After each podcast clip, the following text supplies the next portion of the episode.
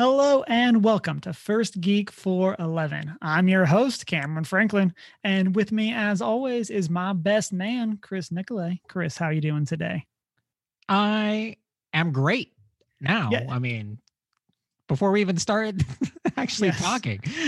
Yes. Um, so we recently hit affiliate, um, which means that we can now, you know, get subs and all that kind of stuff. And so our normal procedure that is literally written in the show notes is to call out new subs at the end of the podcast. But it turns out if you want to get mentioned at the beginning of the podcast, you just got to gift 10 subs and be awesome, like our hype man himself, Chunk the Hut. So, Justin, thank you so much. for- Seriously, Justin, that that that's awesome.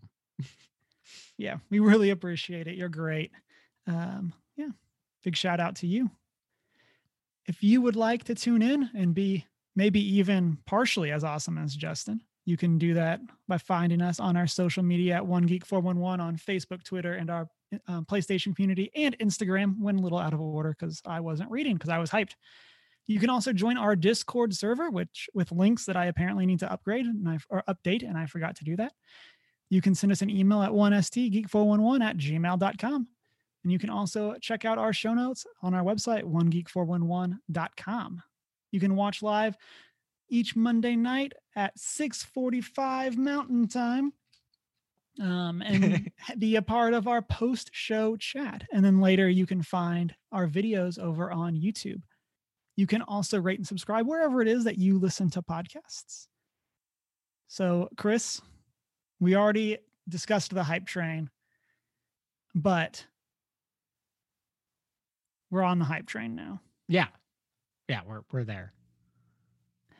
And so, um, big thank you to everyone who's been following us. Um, and had some great streams this weekend. And we'll talk more about them and what I've been up to. Um, but yeah, um, we're affiliate. We're trying to figure out all that stuff. If you have cool suggestions for things, let us know. I have some plans for some Discord stuff and that kind of thing. I got to figure out how to get it all set up.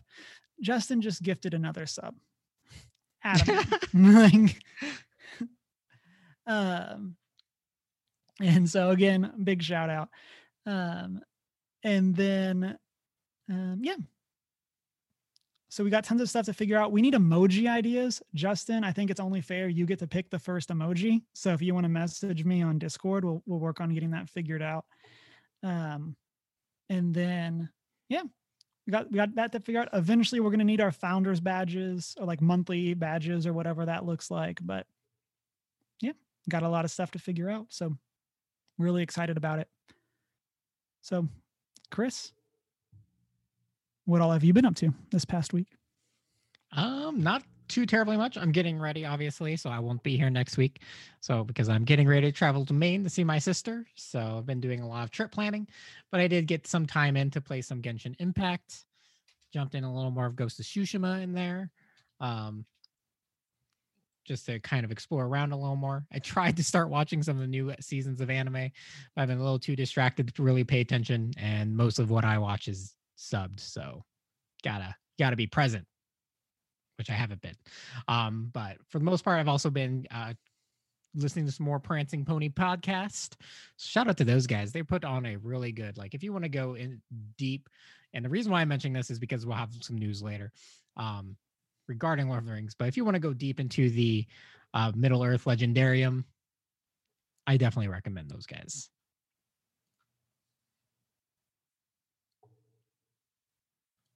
For me, um, this past weekend, watched the grand finals for the um, Magic the Gathering. That was, I, I, I wouldn't say it wasn't grand, um, but it really wasn't a final anything. But you know, um, so we'll talk about that a little bit because you know um, we can't have a tournament without everything getting ruined in Magic. Um, that's what happens when you print overpowered cards, and so other than that, I played a lot of Fall Guys. We streamed some season two Friday and Saturday. So big shout out to all that. Um, Which we also have some little additional news for. But yeah. just quick pieces. Um, and so that was that. We had um, Justin, Emma, and myself on Friday, and then Justin, Shanine, and I on Saturday. And so it was a ton of fun. And so And I couldn't make it. I'm sorry. You think you're so special with your other plans. It Wasn't other plans. I had last minute things come up and then I wasn't feeling well in the afternoon. Worth it. I'm sorry you were not feeling well. Yeah. Okay, for assuming.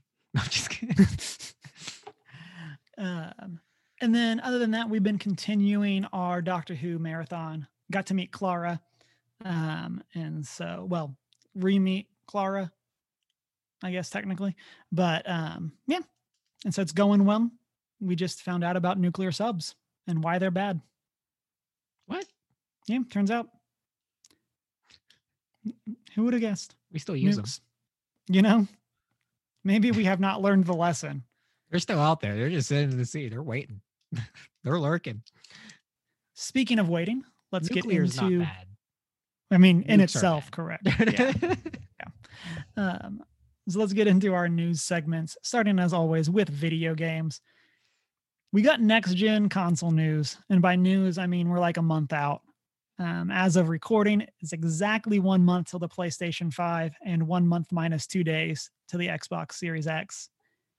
And there have been pictures of the Series X's getting ready to be shipped out to consumers and to stores. So, like pallets of them. So, shout out to that.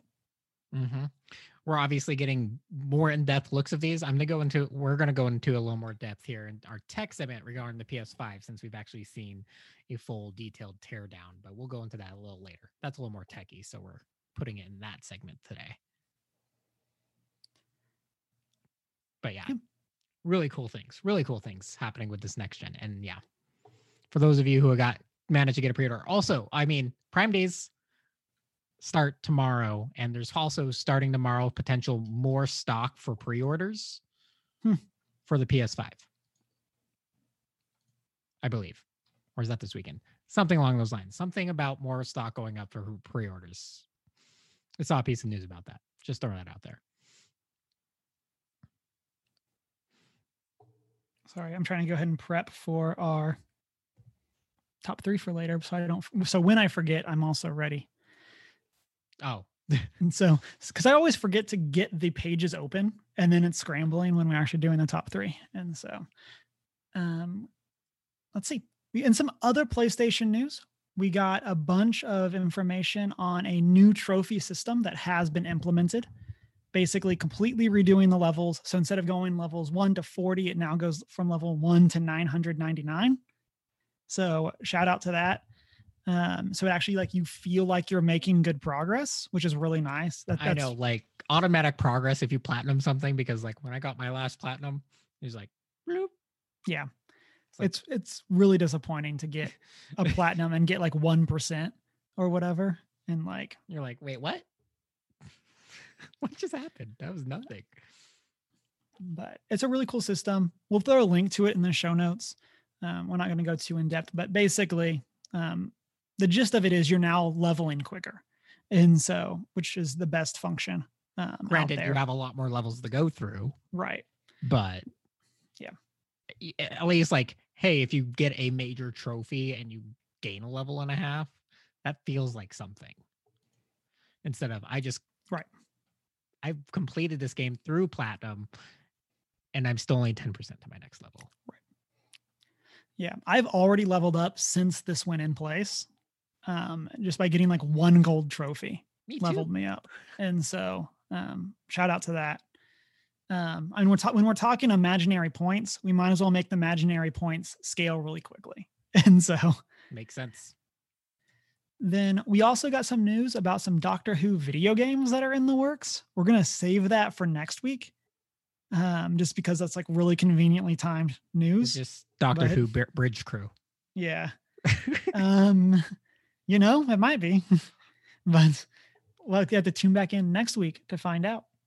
do you know who i think should make the doctor who video game or they should get the devs from assassin's creed on that. Because i mean with the time travel feature you can do a lot of like you know include a lot of that natural history and like make it more educational. That'd be awesome. I'm very pro that but you guys can talk about that more. Yep, I have thoughts. So we'll discuss them next week. And then we also got some more Ghost of Tsushima news. What all's going on there, Chris? So they're incorporating the best feature yet, which is going to let you pet dogs and turn them into allies. You could not pet. I'll give you pet the foxes, but you could not Right. pet the doggos. Nope, nope. They attack you. You they, they fight you. Oh. The doggos are on the Mongol side in general, Oh, but not anymore. Because can now you can the pet them and steal the doggos. And I'm very pro this. This is the best feature. Because like that's like, you know, that's what made Red Dead Redemption so good. like anyone, anytime you get to go pet the doggos and take them as pets, a game is a guaranteed success. So they're just further guaranteeing themselves some success. Best feature ever. Speaking of best features ever, you alluded to this in our what we've been up to. We're getting a Sonic the Hedgehog skin in Fall Guys, Yes. and it looks not as bad as the initial Sonic from the movie. That's all I have to say. Like, Still It doesn't very look- weird. it doesn't look great, but it's not as bad. So at least there's that. Um, then, well, I guess we'll, we'll save the I sadder news. just for- I just love how like stocky his arms look in this. It's it just so looks he looks like a ripped Sonic. Like it's just these big forearms and everything instead of like just his noodle arms from like from his animations. looks Yeah, so he's, great. he's gonna mess you up. I, I really hope they do like other Sonic characters skins. That'd be awesome too. Mhm. Give me get me some knuckles in there. Yeah, they might. I know when they did the portal ones, I think they put two out initially, then added a third one like the next week. So um, that's definitely something that, that they could do where they do Sonic and Tails and then next week add Knuckles or something. They need to do Rose. Yeah. Eggman's a little too on the nose. Yeah, that's a little. You, you could probably already just do that with what you have. Yeah. but um, some other really cool news is that Final Fantasy 16 has already completed basic development and scenario production. I say in a high pitched question mark. So what this means is essentially they they have the story. So all their scenarios are planned. Um, they have the general framework for the game completed. But this is so this is something I wanted to bring up because like from what we saw in the during the PS5 event um, for Final Fantasy 16 is a lot of used assets to show. So they're showing that they have the framework, but now like what we mean so like the game essentially is done. They have to now generate all the assets and the textures and everything for the actual game now. So what we saw from their original event was a ton of like oh just throw this final fantasy 14 skin on the on this sprite and anime and render it. Call it good it's just we, we're just trying to get the idea out there so now they have to go back through and reskin everything and actually plan for all the actual assets and finalize boss battles and mechanics Right. um, And this is kind of like what we saw them do with um, Kingdom Hearts 2 by 8 2.8 fragmentary passage. I don't know, their subtitles are crazy. But like the first time they showed it um, and they had Terra in it, he looked really, really bad. Um, and it was just because the models weren't done yet. They hadn't finished doing exactly what you're Right. talking about. So like we've definitely seen um, Square do this type of thing before, and it definitely makes a lot of sense. Like get your initial your initial wave out there, especially for a game that is as hyped as Final Fantasy 16 is, and then let people, uh, or then let your devs upgrade as they can now that the basic um, mechanics are done. Right. And it also it, it just allows them more freedom. It allows you to release announcements um and things. But like, yeah, I was like, I like, I immediately picked up and during that day, during their their portion there, I'm like, those are Final Fantasy 14 characters. That's a 14 Yeah. skin. That's from the MMO for sure. And it is also very obvious because there are some completed characters in the announcement and Right. You can definitely tell the, the, art's difference. just different. The art is just plain different. But um but yeah, I'm happy to hear that that wasn't that that ultimately my my thought process was correct in that they were just temporary skins while they complete the actual art and everything and finalize things. Also, with this type of process, that also means they can get uh, it to testers sooner so they can work out any bugs. Um, so that hopefully results in a more polished game by the time release comes around. Sometimes for Square, usually. Then we got two bits of sad news. The first one is that Level 5 Games is reportedly ending their North American operations. Um, and apparently, there's no concrete plans to bring any more of their games outside of Japan. So that doesn't mean, assuming this is actually happens, um, it doesn't mean we wouldn't see them outside of Japan. It would just be mean that another company would have to step up and publish. Right. It, it, for the most part, like as we mentioned, it, it just just say there are no concrete plans. Um, it's probably likely going to be like yeah, another company publishers, like a game doing well, something that they know will do well in the U.S. More likely instead of just trying to do an international market. Um, but yeah, this is a little sad because I love level five games and I I do enjoy Ni no Kuni and their partnership with Ghibli markets and um and whatnot. But yeah, yeah, they have essentially they started doing major layoffs back in 2019. And so this is just kind of a finalization of that. But I mean, they don't need North American employees to bring their games here still, though. I'm just saying. Right. And just like looking through, like they've definitely done some really cool stuff in the past. Um, but really, I'm on their Wikipedia. Of late, they've basically done Ni no Kuni and then Yokai Watch. And like those are basically everything that they've done for the past like four years. Like there's some other stuff like layton's mystery journey and stuff like that sprinkled in but yeah it's it's basically those two ips are predominantly i mean it makes sense. Japan is going to be their biggest market. I mean they they've made so many games that i'm very fond of like the dark cloud series from ps2 era um obviously Ni no Kuni starting back in the PS3 era. Um, they've been responsible and connected to Dragon Quest games. Mm-hmm. Um, so many good things. Uh, but I guess ultimately, that's just not as big of a market here. Um, you know, a lot of the games they're they're very they're pretty niche, but definitely more popular in Japan. So makes sense not to spend production dollars on less successful titles. For sure. Right, especially translating. Right. Like that's where because that's what they're spending on essentially is the translation and the transfer into the US mar- or the Amer- English market. And that might just not be worth it. Oh well. Yeah. At and least then, they're still around though. So yeah, they are still in business at important. least. They're still so. in business. I'll just have to learn some Japanese. Yeah.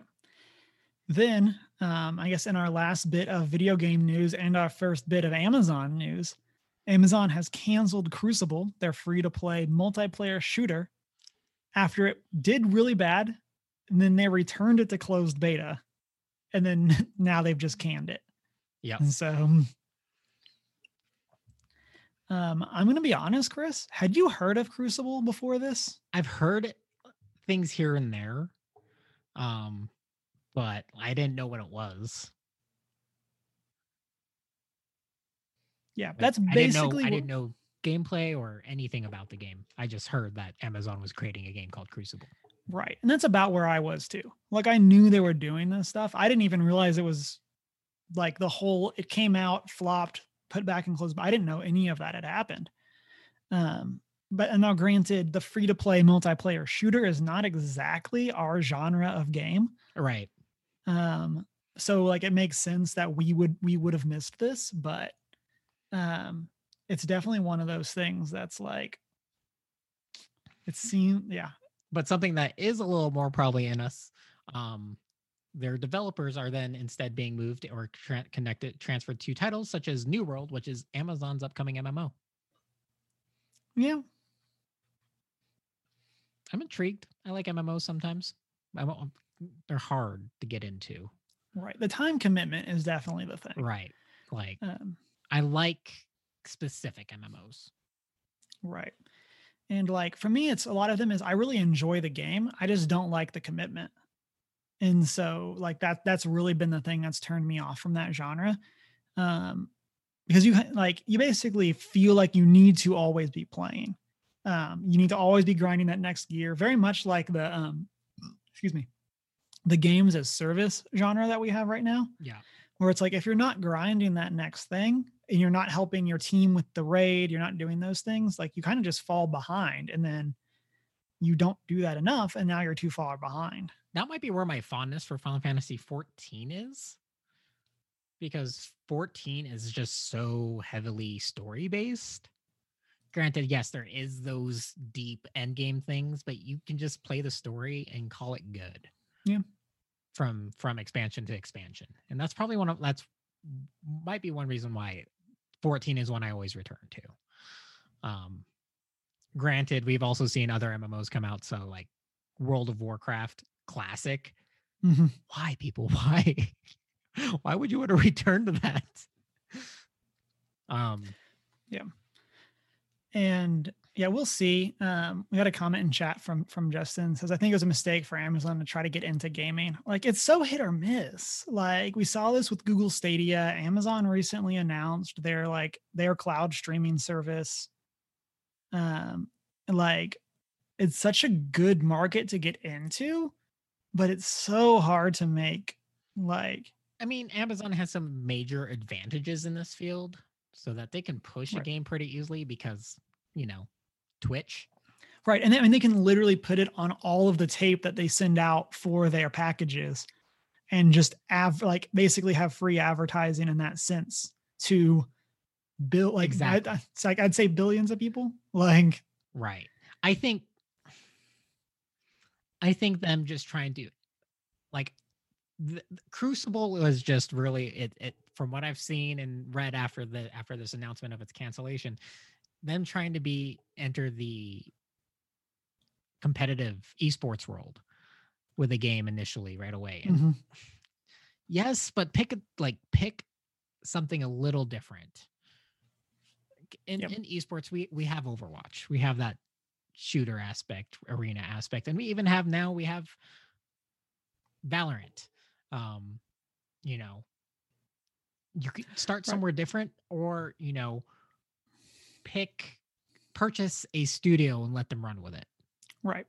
I mean, and I think we've seen this even more recently with like how crowded the battle royale genre is getting. Like, again, I say as like that's very much not our genre um, between the two of us, Well, but like, favorite though, Cameron. I mean, I'm the best, favorite doesn't mean good, Chris. or does Uh, bum, bum, bum. Um, and Too so good that it's not a challenge. That's why I don't. it's like just not fair. it's so like, fair. Yeah, They call me the equalizer for a reason. the equalizer. um, but I think we've seen that with like from what I've heard about like um about hyperspace, hyperscape, hyperscape, Hyperscape. where like it kind of just never caught on because so many of these pe- those people are playing Apex, and like you so you kind of have your niches of like you have your Fortnite that's kind of the goofy artsy battle royale, you have PUBG that's trying to be more realistic, um, and then like in air quotes more realistic, and then you have Apex that's kind of the more over the top superpowers, all those kinds of things, and then Hyperscape just kind of didn't catch on because it didn't have a, a corner in the market. And so, I mean, while I completely think that Amazon can, whether it's the MMO genre or something else, like like imagine, okay, so imagine for the MMO, you it's pay per month unless you've bought something with your Amazon Prime. And then as like as long as you're shopping at Amazon, it's free to play. That'd be nice for an MMO, actually. Like That's not bad. like that's a like, good that's way to not a fund a game. right, that's not a crazy idea. Like we could I definitely mean, see them Here's the do something thing, like They that. bought all those rights for Lord of the Rings. They should just buy the rights for a Lord of the, the Lord of the Rings video game. Speaking of Lord of the Rings, Chris, let's get into movies, TV, and entertainment, um, where we've got some revealing Lord of the Rings news. Chris, tell me how you feel. Okay, so first let's let's explain what's going on. So we still don't know much about Lord of the Rings, like at all, or the Amazon series Lord of the Rings. Um, but we do we get these little pieces either through casting calls or certain recent hires um in from New Zealand by the way, 80% of like the film, television and film industry in New Zealand is working on Lord of the Rings. Is that a crazy complaints. statistic or what? Um, that makes me excited, but this news makes me a little skeptical. Um, so they hired. Uh, so ultimately, casting calls have revealed um, that ultimately cast members should be comfortable with nudity, and they've also hired an intimacy coordinator. Um, an intima- intimacy coordinator is essentially there to make sure people are comfortable during sex scenes or whatever, or during nude scenes or whatever is happening on set. And yeah, Amazon Amazon better not turn the beloved Lord of the Rings series that I've been waiting for and was so excited for into Game of Thrones. It's not. Okay, but Chris, what if instead of being this super boring, long-winded series with a good ending, Sex, an extremely good build up to all the plot points, they just had nudity instead. No. Here, here's the thing that like because you know the Lord of the Ring, Amazon Lord of the Rings Twitter talking about production and stuff like early on in the planning stages, right after this was announced, they're always like they're referencing, hey, we're gonna hit up those appendixes. So they're researching deep into Legendarium by reading these the big appendices that have been released in conjunction of understanding the Legendarium. And that made me so excited. It's like, hey, this is gonna be well researched, this is gonna be well thought out, it's gonna be accurate. And then this. In general, like it's just not something Tolkien included in his writings, just because in general he was a pretty devout Catholic.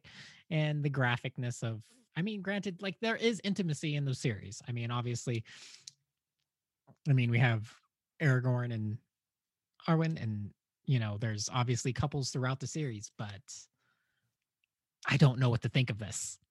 Like we, we already don't know enough as is. Right. And now this is like one of the first big pieces of news we get about the series.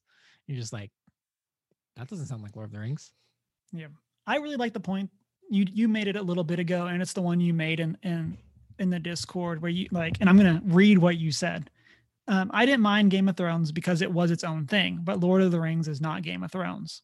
Like, and I, I think that that's a really good point. Like, one of the, and even like with the Hobbit movies, one of the problems with them is that they weren't Lord of the Rings. Like, they weren't, they didn't like they they went more for this like goofier side, which meant which fits in with the Hobbit's story, but it they didn't really make it feel like it fit. And so like and that was something that like didn't necessarily click for me until I saw that you'd put that. I'm like, oh yeah, that makes a lot of sense. Right. And The Hobbit, yeah, right. The Hobbit should be its own thing. Also, shouldn't have been three movies. uh, Right. But, and they should have left certain things out that just never happened in the Legendarium.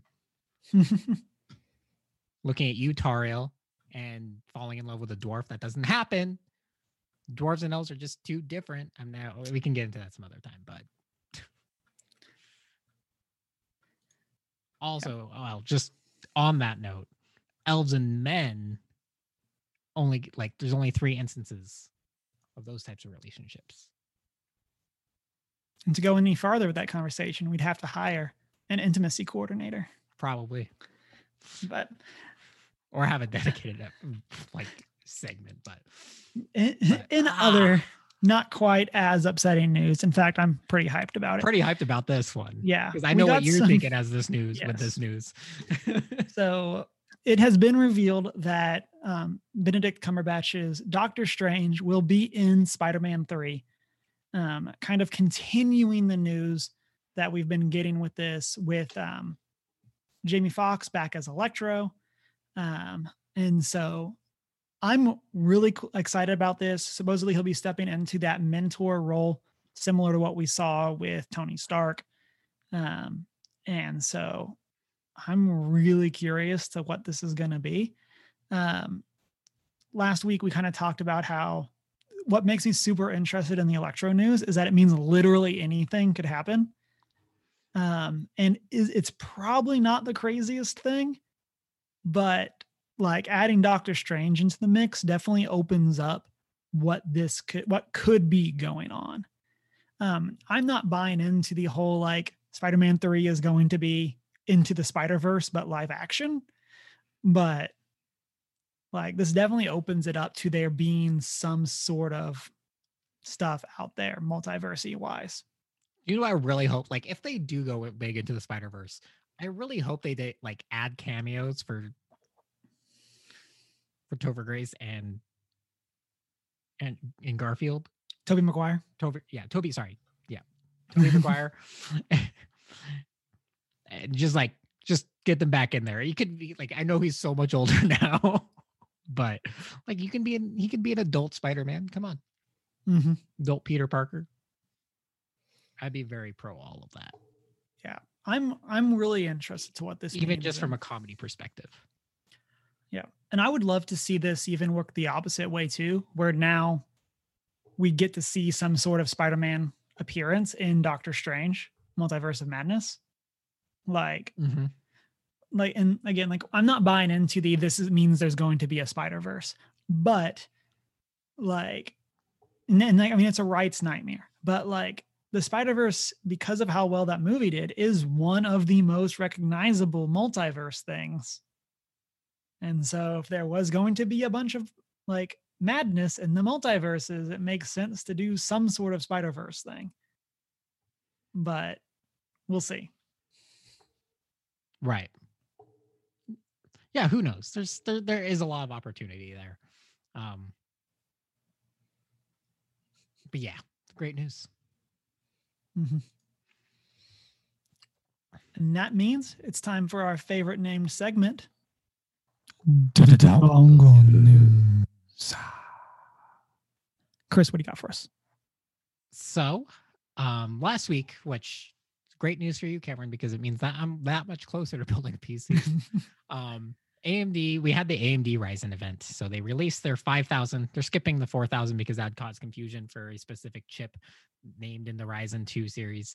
Um, but we get we got the Ryzen Zen 3 event or the Ryzen 5000 chip series set, which is just crazy. Um, so this is their kind of their final iteration on their seven nanometer pro- set. Um, and we're seeing some crazy efficiency here. Um, so their highest end line is going to run 16 cores and 32 threads up to a with a base frequency of 3.4 and a boost frequency of 4 4.9 super high. These are really fast chipsets. These are like 25 28% faster than the previous generation with a smaller power footprint. Which is the big thing we want to know here. Because these are all 105 watt or TDP. Uh, they have a all have a TDP of 105 watts, which is in general like their gen average power consumption, um, or their high end power consumption, and that's it, it's just crazy. These chipsets are not only that, but they're also cost effective. So we're gonna like the mobile version of these chips is me phenomenal. Um, we already know that obviously AMD is powering the PS both the PS4, I mean PS5 and the Xbox Series X with custom Zen 3 chips.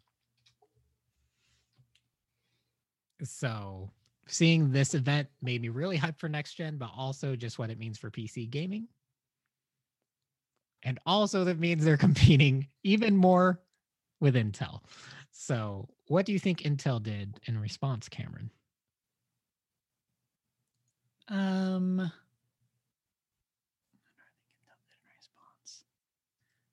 rushed something to market No, or like like sudden release of something. kind of what they did is they did do a very sudden drop in price on one of their Mm. i3 processors which is a four core processor um very baseline but any like any more that's like like if you want a very budget but possibly like probably game at 1080 with a good gpu or anything but they released an i3 4 core 8 thread processor for under $100 from their comet lake lineup sub hundred dollar CPUs aren't good typically. or not something you're typically, if you're building your own PC, it's not something you're going to buy. This one, if you were like a beginning to build PCs, I would buy this chipset. Like if I was going to build you a PC right now that we just need to get you by, I would buy this Intel chip. So the Comet Lake i3 um from their Comet Lake lineup. Um, sub one hundred dollars. Yeah, it's it dropped it down to like ninety seven. Um, which will also likely part because Intel chipsets typically came at a premium, so we're gonna see those prices come down, which means cheaper parts for all of us. Yeah. Means Cameron might be getting a PC next spring. Maybe. Well, We'll see. probably actually, for sure in the spring. Maybe this fall. but um but yeah, this is super exciting. They also set up a a setup to announce to also compete further on the PCN because AMD does both CPUs and GPUs. They announced their big Navi lineup or their big Navi event coming later this month on August 20 or October. Um, COVID brain. Um, October 28th. So we'll hopefully see good things come from that. Um, but yeah, I'm excited to see where they take this partnership with both Sony and Microsoft in developing hardware and what that will mean for the advancement of consoles and PCs because I'm assuming that we'll see pro versions of the current of this next gen lineup and I'm stoked. And I had to include it here just because you know it is tech. But in other news, back to speaking of next gen consoles. so we get the P- we also got the PS5 teardown. We want to include that here because it is mostly an exclusive look at the tech. Um, Yeah. I mean, it's, very similar to the Wired magazine stuff that we initially got. Like, while it is video games, it's it's very much not focused. It's not focused on the game aspect of it. It's func- focused on the functional tech side of it. Right. So like I could talk about like PC stuff in the game segment, but it is more tech because it does more. And so did like I mean, there are more tech implications from the teardown than actual video game implications. Did you watch the entire teardown? I watched probably about the first half, and then um, then just like read through the rest of what was shown. Um, I, I like I said, I watched, yeah, probably about half. Like I know they they probably I think they started taking out the fans and stuff like that when I stopped watching.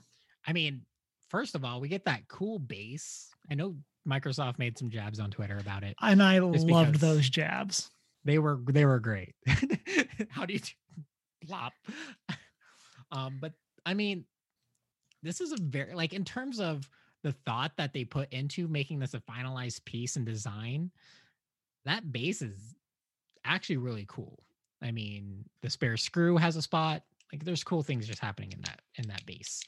Um just in general. But um but there are cool things that came out in this um that make me really excited regarding mostly the cooling system and obviously the fans are big and they have officially said that the PS5 is big because it needs to be um they're incorporating like all these dust catchers um obviously cooling um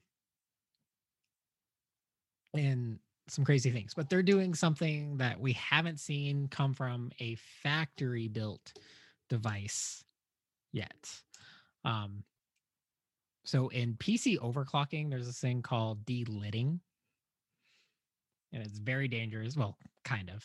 It's nerve wracking and scary, but it's where you remove like the primary cooler piece that you put your cooler on from your PC, and then you add liquid metal directly onto the chipset liquid metal has a higher transfer rate than say thermal paste or anything like that and so you can actually ultimately cool and we are seeing that type of concept instead of just standard thermal paste in these devices so hopefully we won't have any solder issues like the ps3 cameron Yep. That would be nice. they're not somebody cheaping out who's- here Who's OG PS3 yellow lighted? So mine too although i Um, flowed mine like six times but eventually it didn't work Yeah. um, one of the big things, like, I mean, this is definitely less on the, I mean, I guess, I mean, it's a little bit on the techie side. We also got to see the the storage solution for additional like hard drive space. Um, also, Xbox took a really good jab at this, where all you have to do for the Xbox is plug in the proti- proprietary card. Like, yes, that is way easier. You win Xbox. Like, uh, but I mean, we, Easier, but also more expensive at least for now, yeah. because Xbox has their proprietary format. Granted, Sony's technology for is, in terms of their drives is proprietary, like the structure drive structure, but the drives themselves are standard from PC to the PS4 or PS5. So I mean, it's a standard format for for for these drives. So little tech know-how goes a long way in saving you a lot of money. In terms right of and, then, and that's something that we saw sony do with the playstation and playstation 3 as well but and the playstation 4 where they like it's just was just a sata drive and so you could just pop it out plug in a new one and you were good to go I mean, this goes all the way back to PS2 when you could add a hard drive to your PS2. Oh, you yeah, for your PS2 Fantasy 11. yeah I did that because I was playing Final Fantasy 11 on the PS2 Makes sense. at the time. Um, but yeah, I mean, it's something that Sony's always done. They've never really outside few exceptions where they've done proprietary memory. Like the camera, Vita? yeah, exactly. Like the always- worst thing about the vita was the proprietary memory Yes. that could have just been a micro sd card but it wasn't but it wasn't. It's like everything so close, but then just like no, just put in a proprietary form factor. They know better than to do that. Granted, Microsoft has in the past, in general, for their consoles, con their consoles, done a proprietary form factor. right and something that we could see here too though Yeah, with while the like Xbox Series X card is proprietary now, we could definitely see it just becoming a function of PCs. Like just have it be something where you could plug that card or uh, plug a similar card into the PC. Like Microsoft has the the bandwidth bandwidth to make that just be a thing. Like not necessarily that you could go between the two, but like that I they could make it so you could just buy these cards. making like an attachment, but I don't like in terms of PC parts. They aren't. They're they're still universal for the most part. They're the standards aren't set by Microsoft themselves. Right. Obviously, Microsoft is just the operating system that most people load onto their PC builds. Um, Right. But what I'm saying is Microsoft could just be like, here are these cards. Like they could take the hit to make it an affordable thing just for PCs, just to get it out there. which I'd be very pro. Yeah. Um, but yeah, granted, it's also a single slot for upgrade. Um, for them, but yeah, it's, it's easier. They made that easier. Um, but yeah. Also, the necessity to upgrade is going to be dependent. Obviously, I think that's you're going to be more likely to because of like mostly you just need to save your save data. So Mhm. cloud storage is perfect for that, and that's something that both companies are doing really well. And then ultimately, like you don't need to keep all of your games readily installed. Um, and that's something I think both companies are aware of, and Right. that's what came into their decision at the initial hard drive size. Right. And that's something that we've seen a lot with the people that have had Xbox Series X's that they've been testing that where it's like it's not great to run the games off other things, but if you just transfer the game when you're not using it and then like get it off, put on a different game and then swap around, it takes like I want to say it was like 15 minutes to put a like 70 gig game from the card onto the console. So like so like you can I mean that takes some forethought, but like Right. Not a it's lot. not like I mean, yeah, it's not a Mhm. ton. You can do something else while you're waiting. Um, and we'll probably see something very similar from the PS5. Like it's like if, Yeah. if it's something okay, a brand new game you want on your main drive, game that you're playing here and there, put on a secondary drive and move it back and forth, or keep the ones that you're actively doing, or you know, you're you're you're still gonna have plenty of storage to have multiple games. So while you're waiting for a transfer, you can be playing another game too. Um, yeah, I'm super excited for this though. Um, there are some preliminary tests also out there that show that the PS5 has a higher, um, and at least granted these are unconfirmed and it's a very small sample, that the PS5 may have a higher um, max operating temp than the Series X, which is a little worrisome in terms of competitiveness between the two because obviously you opted for a larger format console but may have inferior cooling. We'll see exactly what that looks like in production. Um, or what those actual and also like under stress. But yeah, I'm excited for both of these for the most part, but it was just really cool to see a production console use liquid metal as part of its cooling format because that stuff is phenomenal and works really well for heat transference. Also, removal side panels. We know every we're excited about that. I don't have to wait half a year to customize my or a special edition just fins. I'm all about that. Right, and that, we had already heard this, but we did get to see it, mm-hmm. uh, and I guess kind of see how easy it is to remove the side panels. Um, that's something that they talked about before, but I don't know if we'd actually like physically seen. And so it's definitely yeah, pretty it cool. Just it's just mentioned that hey, yes, yeah. the side panels are removable, and then now we actually got to see them come off, and what that looks like, and yeah, I'm just gonna have a collection of fins for this generation. It's like yeah, I just I just want to change things up this time. Super cool though but that's that's pretty much about it. Just really awesome news in terms of PC gaming and next gen console tech. Um, that's dongle news.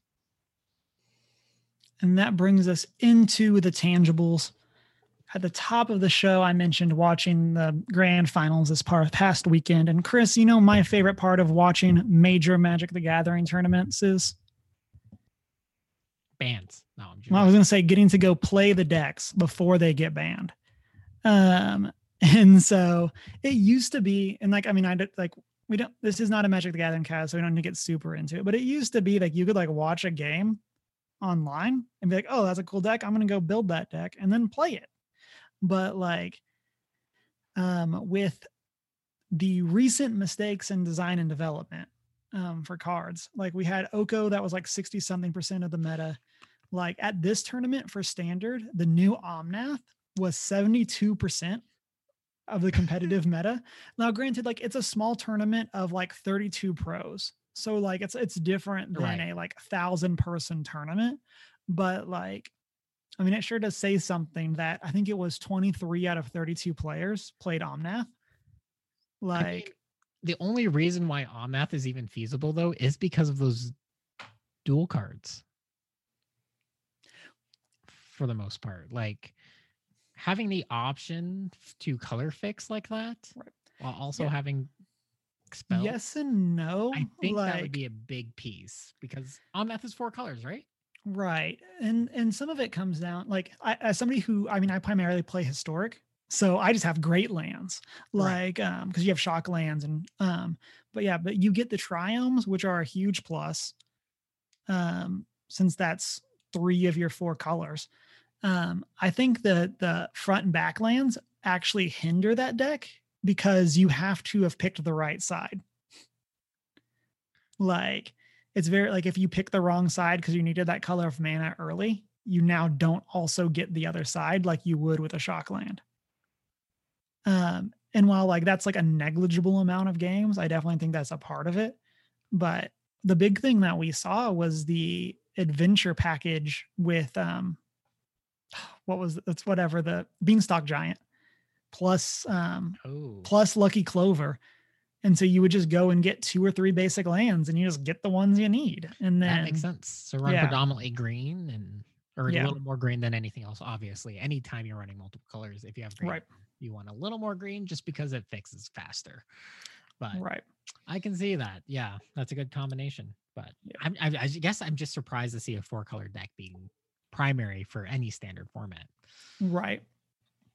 And I think, yeah, it, it's it's definitely surprised. Not it surprised me not that the deck is good, but that the deck was as good and as dominant as it was, to the point where like one of the teams of pros had had brought a green red aggro deck specifically to beat the Omnath decks. And two out of those three players made the top eight. Then they went one and six in the top eight. Like, like wow. like that's always that's not where you one specific counter, right. the majority of the meta, and then you just get annihilated by the rest of the meta. Yeah. Well, they they went one and six against, Against the Omnath. deck against the Oh. Omnath decks, like against the decks that they were literally there to beat. They went one and six. Now, granted, they made top eight, so that's a huge boon in itself. Like that's that's a really good thing for Magic. But, then, But like, it's just one of those things. And so, um, so to actually go through the bans, we saw Omnath, Locus of Creation, has basically been banned on Arena. Like you can play it in Historic Brawl, but that's the only place now. Now, granted, Historic Brawl is the best brawl, but like, um, like so we saw right like um so omnath locus of creation was banned in standard historic and brawl. Lucky clover has been banned in historic. Escape the to the wilds has been banned in standard or lucky clover has been banned in standard. Escape to the wilds banned in standard. Um teferi and um time raveler and wilderness wreck are now officially banned in historic from suspended and then burning tree emissary is back it's been unsuspended so rg aggro is coming back in historic. but um, I saw somebody post about it, um, and MTG Goldfish talked about it on their podcast that six out of the eight cards currently banned in standard are from Throne of Eldraine. I love that set though. Yeah. And Then again, I, I look at everything from a commander perspective for the most Right. part. So I'm not thinking about standard meta. And that's that probably is their problem Right. right, now is they they design too much thinking of commander sometimes. And they're just they're just trying to include good cards for commander sometimes and it breaks the format. right, and I, I think Omnath itself is a perfect example of that. Like, well, definitely a good commander. I definitely wouldn't put Omnath as better than Atraxa or a Marine or Muldrotha or these other like really high synergy decks in Commander. But when you have Omnath and you have Fabled Passage, like like decks are playing Evolving Wilds to multi-trigger Omnath. Like like and, Makes and sense. and I saw somebody uh, somebody on commentary. They said when Evolving Wilds is playable in Standard, you either have a really good format or a really degenerate format. And basically, it was just being used as a way to gain that second trigger, so that you could get the four mana from Omnath. Like, Makes sense. um, Yeah. go ahead. Yeah, see, what I'd like to see them probably do more is what they were kind of doing with Zendikar is doing the sub commander set thing, so that they can design cards specifically for their mo- for commander or Mhm. You know these these other structures, and then then you don't have to worry about those being standard legal, and you can make some more experiment or experiment more with those more powerful cards that are going into these singleton formats. Um, and kind of do something along those lines. Granted, they, I mean, they're already doing a lot of of design and just kind of in in those things, and it'd just be cool, like especially since you know we're doing new planes, we're doing revisits to planes. It's cool to see them be able to do R and D for both. Okay, dedicate your R and D for the primary set and most of the cards to standard. Makes sense, but also let them go a little haywire and make some broken cards for commander. Right.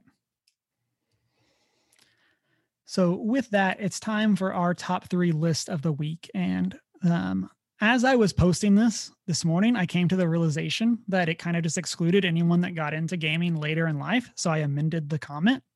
Um, so for Chris and I, we are doing our top three games from our childhood. Or if you're someone that got into gaming later in life, what are the games that got you into playing games? And so um, over on our Twitter, um, we got some good responses from our man, hype man himself, Justin. Um, Super Mario Brothers 3, Sonic the Hedgehog 2, and Kid Chameleon. Um, Super Mario Brothers 3 was on my short list, did not make it. But, um, and then Kid Chameleon is a game I played later in life, and it's definitely a lot of fun. It's definitely one that like I could see myself having liked it had I played it earlier, but alas. Nerd Mountain podcast or Mountain Nerds podcast said mine was Super Mario 64 playing on um there's currently playing on Switch. No idea how I got this far in the game as a kid, but but struggle as an adult. Um it's yeah. I mean Super Mario 64 is definitely one of the most iconic third person platformers of all time. Like I mean, it's like the first. Right. and I mean, but For I mean, you part. could you could be the first and be awful, but I mean, like true. But I mean, but- we probably wouldn't seen as much if it wasn't as good as it was. exactly, and that's what I'm. That's why it's uh, so iconic. Where it's it's not just a footnote, and like while like um, Mountain Nerds make a really good point later on about like struggles with the camera now that you're going like where you're used to a better camera control system, but like for the time, like it's definitely one of those things that Could was have also just been the controller's fault. You got that Joy-Con drift going. you know what I mean? Um, you know what I mean, as in the literal thing that I said. Right. um but yeah like i mean we very much see that with like the sonic games like the 3d sonic games where it's like they technically exist but Hey, well now. you can at me on that one um I, I mean, it depends on which ones we're talking about. I definitely enjoyed Sonic Adventure on Dreamcast itself. i liked yeah i enjoyed sonic adventure i mean i played them on gamecube but like um when they when they ported them over there but um from inroads we got the original final fantasy the legend of zelda and castlevania 3 um, final fantasy got me in because i could make whatever group i wanted with whatever skill setup plus the red wizard um, looked like a boss Because he was i mean yeah Red I mean, Mage. Red it's a- Mage. but yeah it's a good reason they, they, they were a boss I mean, they were they were both melee and magic users. What more did you want? Um, and then from uh, Marshall Shutter, um, which who's at Nova Crusade, um, said Super Mario World from the Super NES, Spyro or Crash Bandicoot on PS1, um, and then Streets of Rage for the Sega. And then over on our Instagram, we got one from Emma um, saying, um, y'all should know this um, one by now, given how much I can um, literally gush about it. But Horizon Zero Dawn, hands down. It's a pretty much the first game she played in. Yeah, You're welcome, It- Emma. yeah. I mean, as far as like modern games to get you into gaming, like Horizon Zero Dawn is a pretty awesome one to start with. I mean, sure. And so, um, but um, with that, Chris, let's go ahead and get into our list. And I guess as our caveat, we're saying childhood's less than 10, which means all like all the games had to have been released by the end of 2000 Correct. to make this list for us. Yep. That's very true. Which was easy for me for the most part. Granted, when you're thinking about the age constraints too, some of the games I might list might not be appropriate for me at that age. Just throwing that out there. Yeah. Which is kind of like the story of your life, Chris. As Like- a very liberal gamer, okay? I mean, very I mean, true. True, true. Am I going first? Okay. Yeah, you're going first. So, first one I'm going to throw out there, not a console game, it's a PC game, Warcraft. The original Warcraft, first RTS. Um, it's just such a great start. Uh, I mean, and it's old, um, but I just enjoyed the uh, it got me into uh, the RTS aspect of games, but also really good storytelling. Obviously, you can tell how much that has blown up since then. It's a series I've always followed. Granted, I have a hard time getting back into World of Warcraft, um, but I do love the in general just the fan high fantasy aspect of Warcraft Mhm. and everything. Um, I loved playing elves, uh, or I guess humans, so you can hire the elves as archers, and and their sassiness is great. Um, and just a really, honestly, it's a really good early game. Surprisingly, a P- Mhm. early PC game. Um, and yeah, we should Yeah. say it launched back in November of 1994. Yeah. Um, so I was literally looked up the time for when this game came out because I was going to put Warcraft 3 on mine. Um, for a lot of the reasons that you said, it's 2002. So Oh. it's it's a, it's a year and a half outside of our. It's, it's July 2002, so it's a year and a half outside of our. Could have done Warcraft 2, But it is, and like I played Warcraft 2, but like Warcraft 3 is the one that like I really connected with. I don't Um, like honestly. We didn't buy Warcraft two until later, so I didn't include that because I wouldn't have played it until I was a little older anyway, like Yeah. until I was like twelve or whatever. Um, but yeah, so I I did original.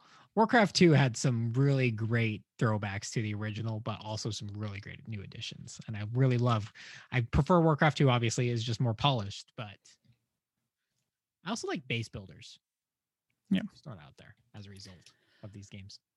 Speaking of building, um, the first game on my list is The Great Roller Coaster Tycoon, released in March of 1999.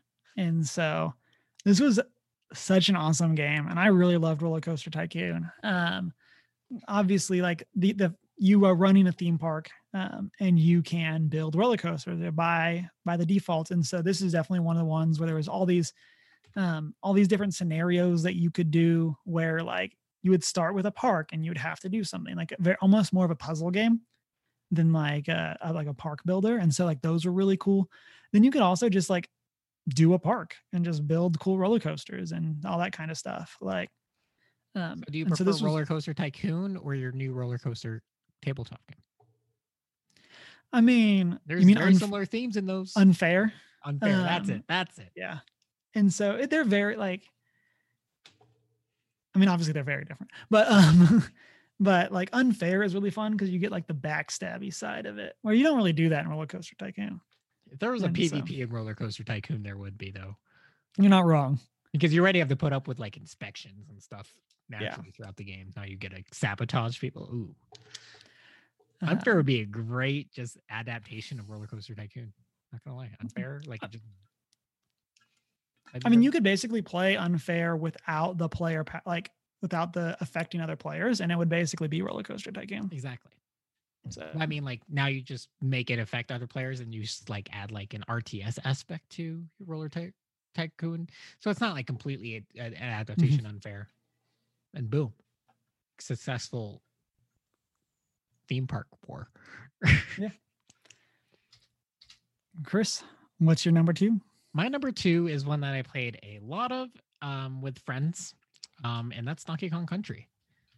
Um, almost made mine the reason why it's making mine like normally it's not it's honestly not one of my favorite games but it has a special place because it was such an early game with an amazing co-op feature. Like so many of my early favorite games are ones that i just because i played by myself um, for the most part um, but you know donkey kong country was one that i got to share with my friends and we played it together all the time um, and, then and it's great because it was co-op not versus Mhm. for the most part. There's versus things, but um and I really enjoyed that that we just got to play together. Um and yeah, so I had to throw that one in there because co-op is phenomenal in that game and they did a really good job with that for such an early um early game, honestly, for Super Nintendo, yo. Yeah. Um, my next one, also a Super Nintendo game, and that's Super Mario World. Um, came to the US originally in 1991. So obviously I didn't play it till later because What? I would've playing been- video games yet at one? I was it would have been less than one at the time. And so um, and so kind of with a shout out here of, of Super Mario Bros, the original one is the first game I remember playing. And so like big shout out to that. But um Super Mario World is probably I don't know if it's one that I actually like technically beat. I'm sure I didn't, but like um there was definitely a lot going on and I really enjoyed playing it and getting I'm quite a few like quite a ways into the game itself. And so um and then of course riding Yoshi, eating the things, eating enemies and stuff like that was really Oh, cool. Yoshi.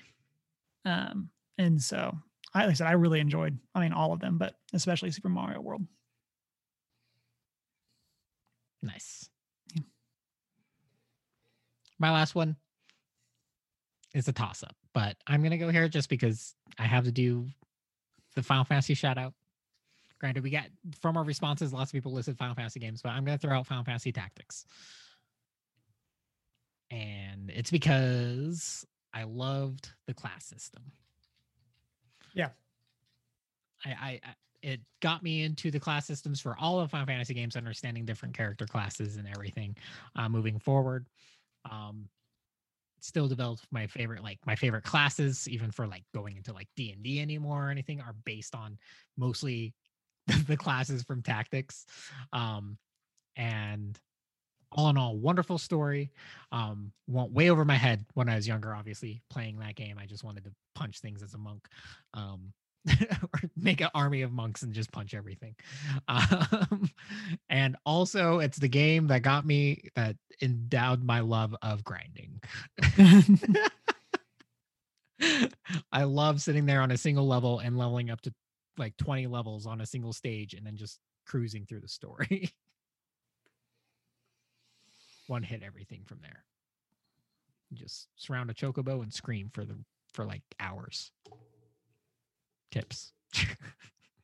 but yeah, so Final Fantasy Tactics is also just it made me fall in love with the Final Fantasy lineup in general. Wasn't my first Final Fantasy, but definitely from that initial era might be one of my favorites.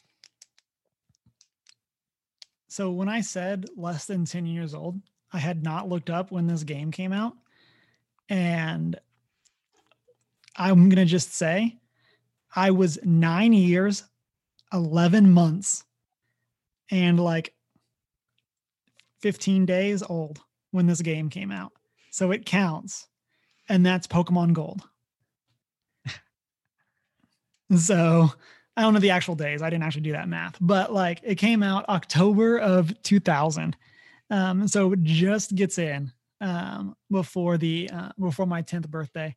And um, so huge shout out to Pokemon Gold. Um, it was probably the Pokemon game that I got the most into. It was That's very much a, original color, right? Still, yeah, yeah, it was Game Boy Color, and so very much. Um, I mean, I think you see from a lot of people very much still considered one of the best Pokemon games, um, especially with the remakes for Heart Gold and Soul Silver. Um, and like I said, it was one of the first like it was right at the peak of the Pokemon craze. Everything was crazy.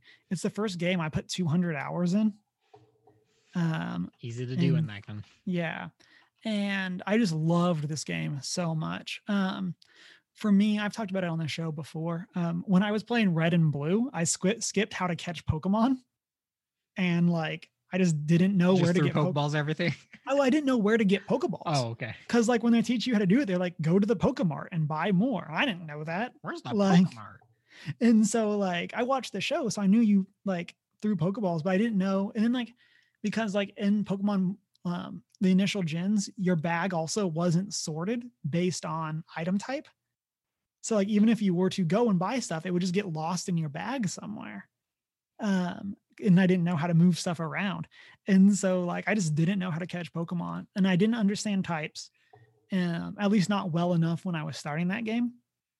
And so playing um, gold was like the first time that like like I knew what I was doing um, from the get go. Like I was ready to do all that. I was ready to catch Pokemon. I was ready to do all that stuff. And like I said, it's um, it's probably one of the f- like defining RPGs of my childhood um, is Pokemon Gold. Um, and oh, it's just such a good game.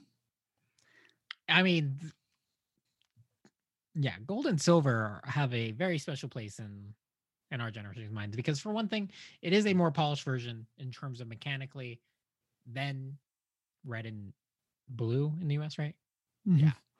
Um and it was like honestly they did such a great job for for early technology in the playstation and in, in the pokemon games.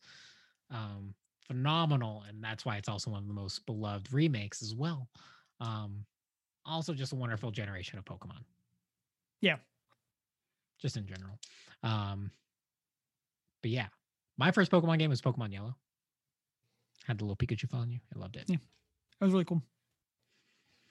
I guess I should say my Pokemon Yellow was because I had yellow, I had blue and then yellow, um, and so that was probably the one that I like first really knew what was going on. But it, it didn't. It wasn't quite the same because right. I probably would have. Like I I had Pokemon on my short list. Um I chose not to. I probably would have been if I had like if I could afford the accessories to play. so like the trading cables and everything to consistently play with everyone else that was, but for most part, I just played that game by myself. Um, we've got a lot of chat stuff going on, um, but I do want to make some call outs. Um, so um, Deanna says Putt Putt and Freddy Fish, which you know, like those were definitely like games that I played a lot of as well. Like just because like you could just play them and they were kind of like that puzzly, you could click all the things. Um, she also says Minecraft, Lego Star Wars, and then um, Fallen Order, which was her first console game she ever completed. And then um, Proud of you. yeah. From the Infinity Bros, they got um, they say um, I assume this is Isaac um, says backyard sports games, Civilization, and Madden um, were my first loves. Big Civilization shout out as well. Ooh, Civs. Um, I want to say Civ 2 was the one I really got into, but um, or like I want to say two and three were kind of like the prime that I, got into. pred- predominantly three is when I got into those more so. Um, I think I was probably bigger into like Age of Empires. Oh, and how could I leave that off? Heroes of Might and Magic.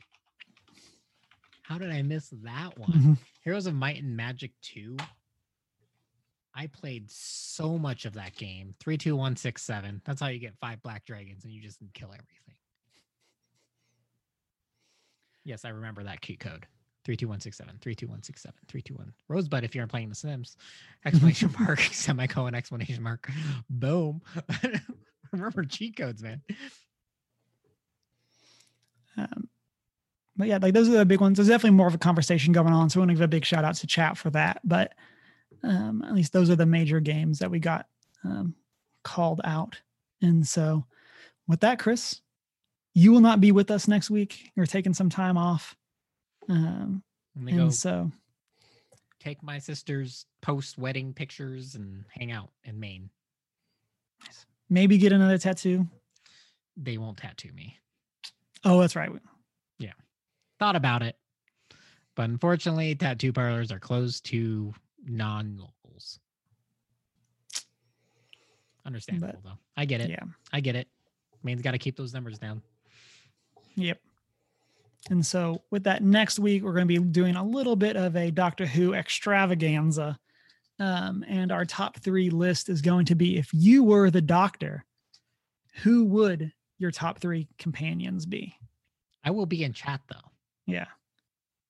And so, Chris, you have until then to do your research on what companions you would want. And I guess I should say what fictional characters would Right. be your companions. Oh, I already Like, got those. And so I don't even know what a companion needs to be. I just, Yeah. I'm just picking. um, as I was thinking about this, um, one of our very initial before we even did top threes was when um, way before we even did top threes was when Final Fantasy 15 came out. We did who was who would be our road trip buddies. oh, yes. Those were good ones. Like not while not quite the same, there is definitely a big similarity between like the characters I would want to be companions and the ones I think would be good road trip buddies. I mean, it makes sense. Granted, companion's going to be more one on one instead of a group, but Um, so they don't even like when you're picking your road trip buddies, they got to mesh too, you know? right. Well, and, and I guess I we Whereas did- your three options for your companion don't necessarily have the mesh because you're typically only going to Yeah. see them. It's either going to be one or the other. and I and I guess we could even have this as I, I'll discuss it with Shanine and Emma, but like it could even be like because there are times to the series where the Doctor has multiple companions at once. So it could be like if you were to have two people at once, who would they be? And so typically, at least most recently, it's a married couple. Like, oh, okay. and so so I'm just thinking of Um, what the companions are in Firefly. I'm like, yeah, not the same. and so, um, yeah, and it's like there are even times where like, I'm especially towards like the more season finale y type events where a lot of stuff is going on. Well, there'll be like six to eight people in the TARDIS. So like, we're not going to go that crazy, but um, yeah. Who would your companions be if you were the Doctor? And so, as we wrap up, as always, you can find us on our social media, which is One Geek 411, Facebook, Twitter, Instagram, PlayStation community. You can also join our Discord if you want to hang out and chat with us between shows. Um, you can shoot us an email at 1st geek411 at gmail.com. Um, you can also watch live on our Twitch at 645 Mountain Time and find our videos on our YouTube. Um, we gave Chunk the Hut a shout out at the beginning of the show for gifting a whole bunch of subs. 11 Um, total. Yes. And so um so shout out again for that. And then we also want to shout out um Taus 777 um and then not so foreign whoever that is. And then while it did not show up, a certain Humar Whittle also subbed. And I'm really not sure why it's not there. But um so shout out to I guess us and Greg. And I then I like guess we don't need to and- give our our our individual screen names now. Yeah. Um, and then obviously, um, in addition to gifting subs, Chunk the Hut was our first sub on the channel. So um, shout out to him for that as well. Typical. He has the um, the first first. And so um and then um, if you're a podcast listener, you can rate and subscribe on Spotify, Stitcher, Apple Podcasts, and Google Podcasts. And then you can check out our show notes on our website, onegeek411.com, where you can find the episodes of our sister podcast, Faith, Trust, and Pixie Dust. And then I already kind of went through those handles, but you can find us on our personal social media as well. I'm Humar Whittle. I'm not so foreign. And just to spell that this time again, it's N O T S O, the number four, E I G N. and it's been a great week. Wash your hands. I love you.